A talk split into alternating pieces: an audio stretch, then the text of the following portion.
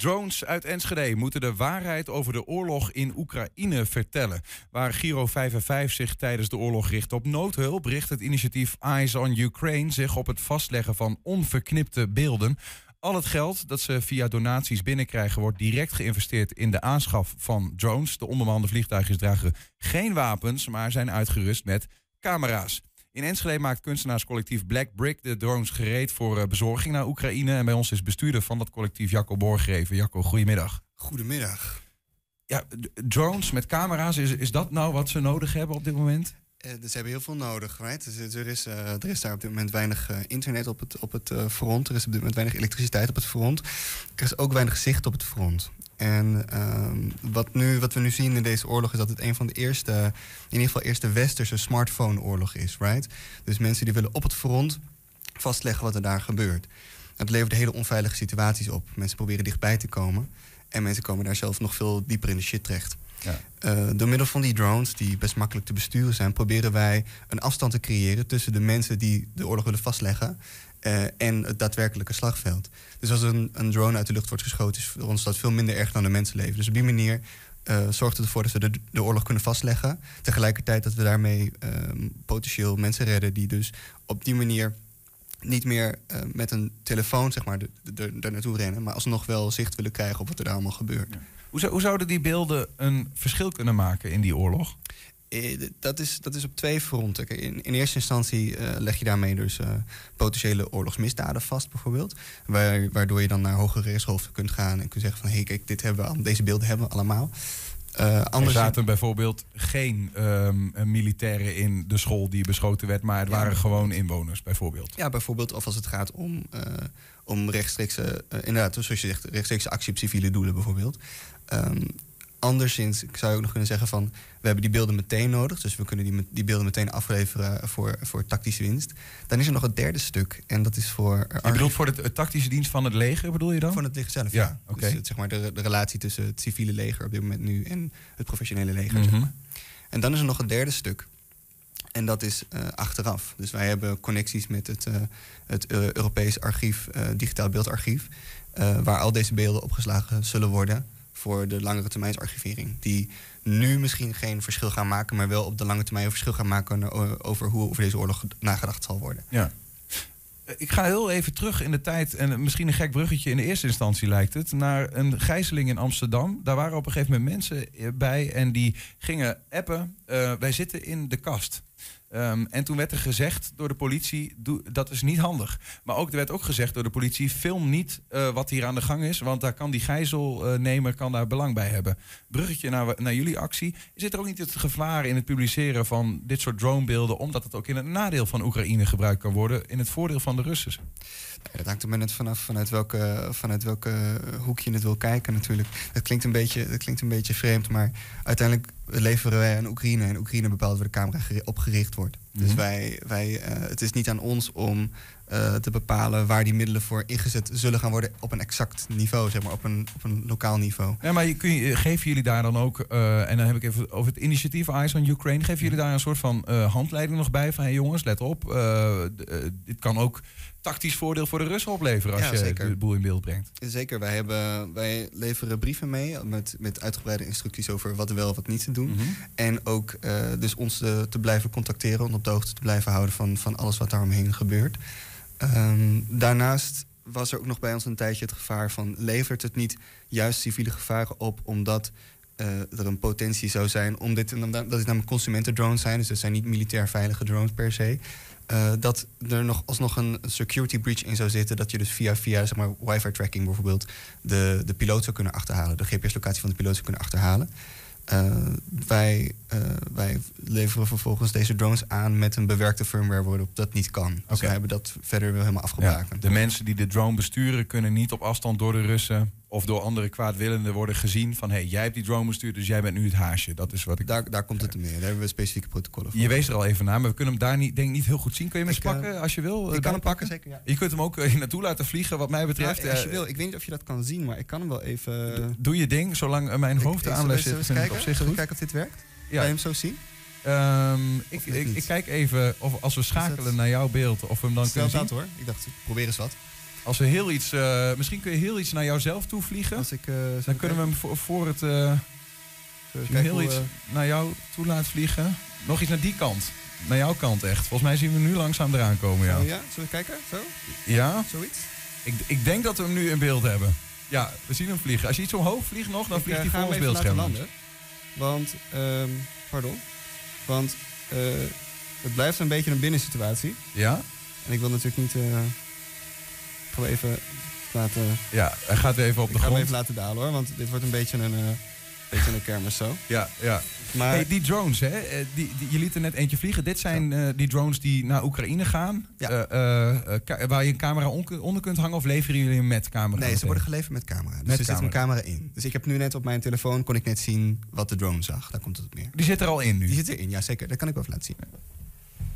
Even bijpakt, inderdaad. We hebben hier voor jou, eh, als jij hier nu, nu kunnen we hem zien. we zien hem daar, ja. Maar, daar is hij. Even kijken. Ja, we zien hem. De camera die zit voor op je drone, heel klein. Ja. En die filmt gewoon echt in goede kwaliteit die, uh, wat er gebeurt. In, uh, in, in scherpe 4K-resolutie en zo.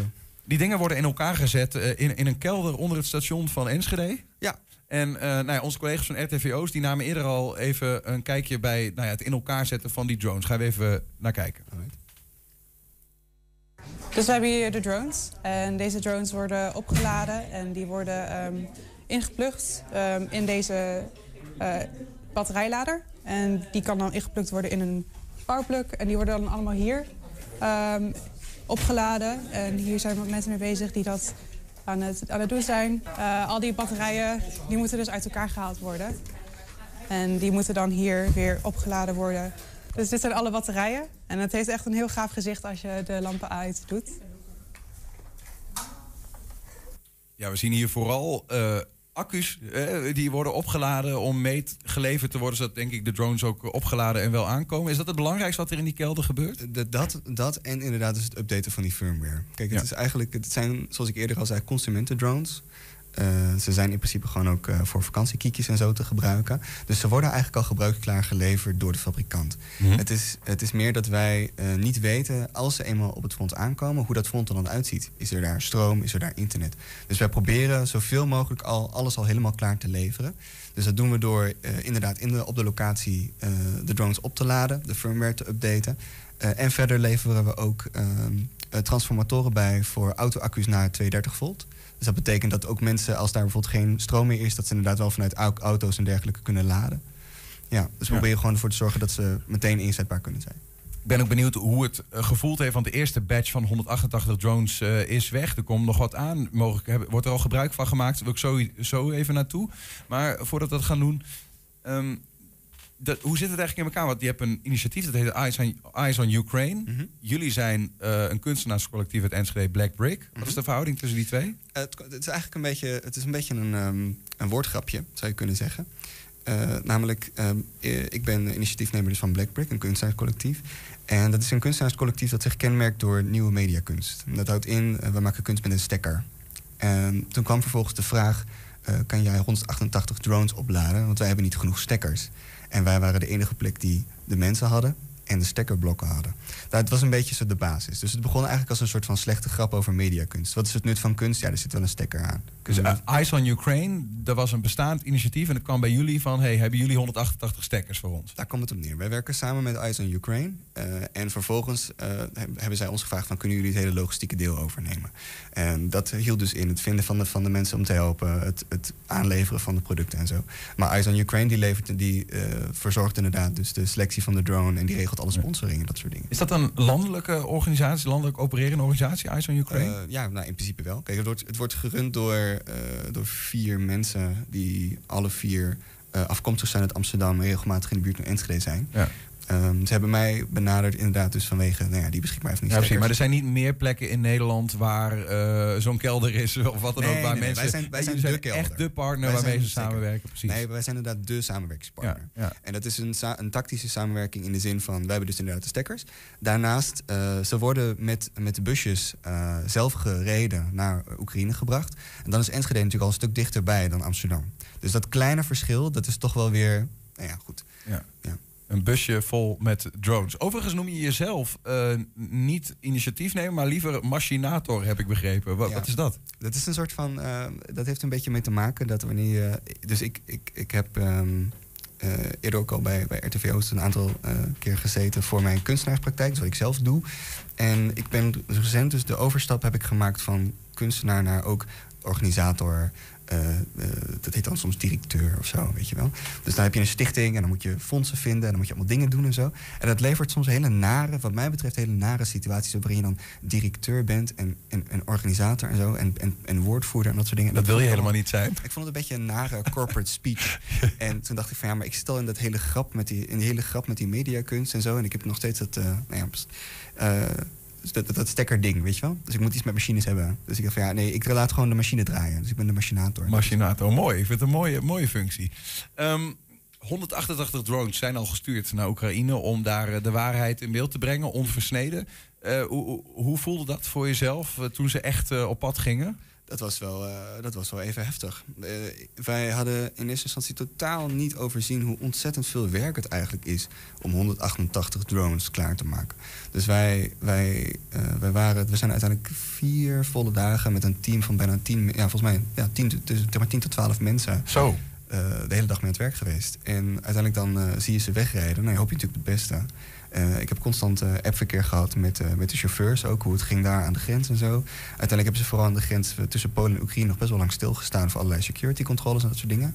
Maar dat is gewoon heel fijn om te weten dat ze dan op locatie zijn. Tegelijkertijd, zodra ze daar zijn, is het ook helemaal aan hen waar ze verder naartoe gebracht worden. Want wij, ik, weet die hele, ik heb die hele tactische nee, kennis ja. überhaupt niet.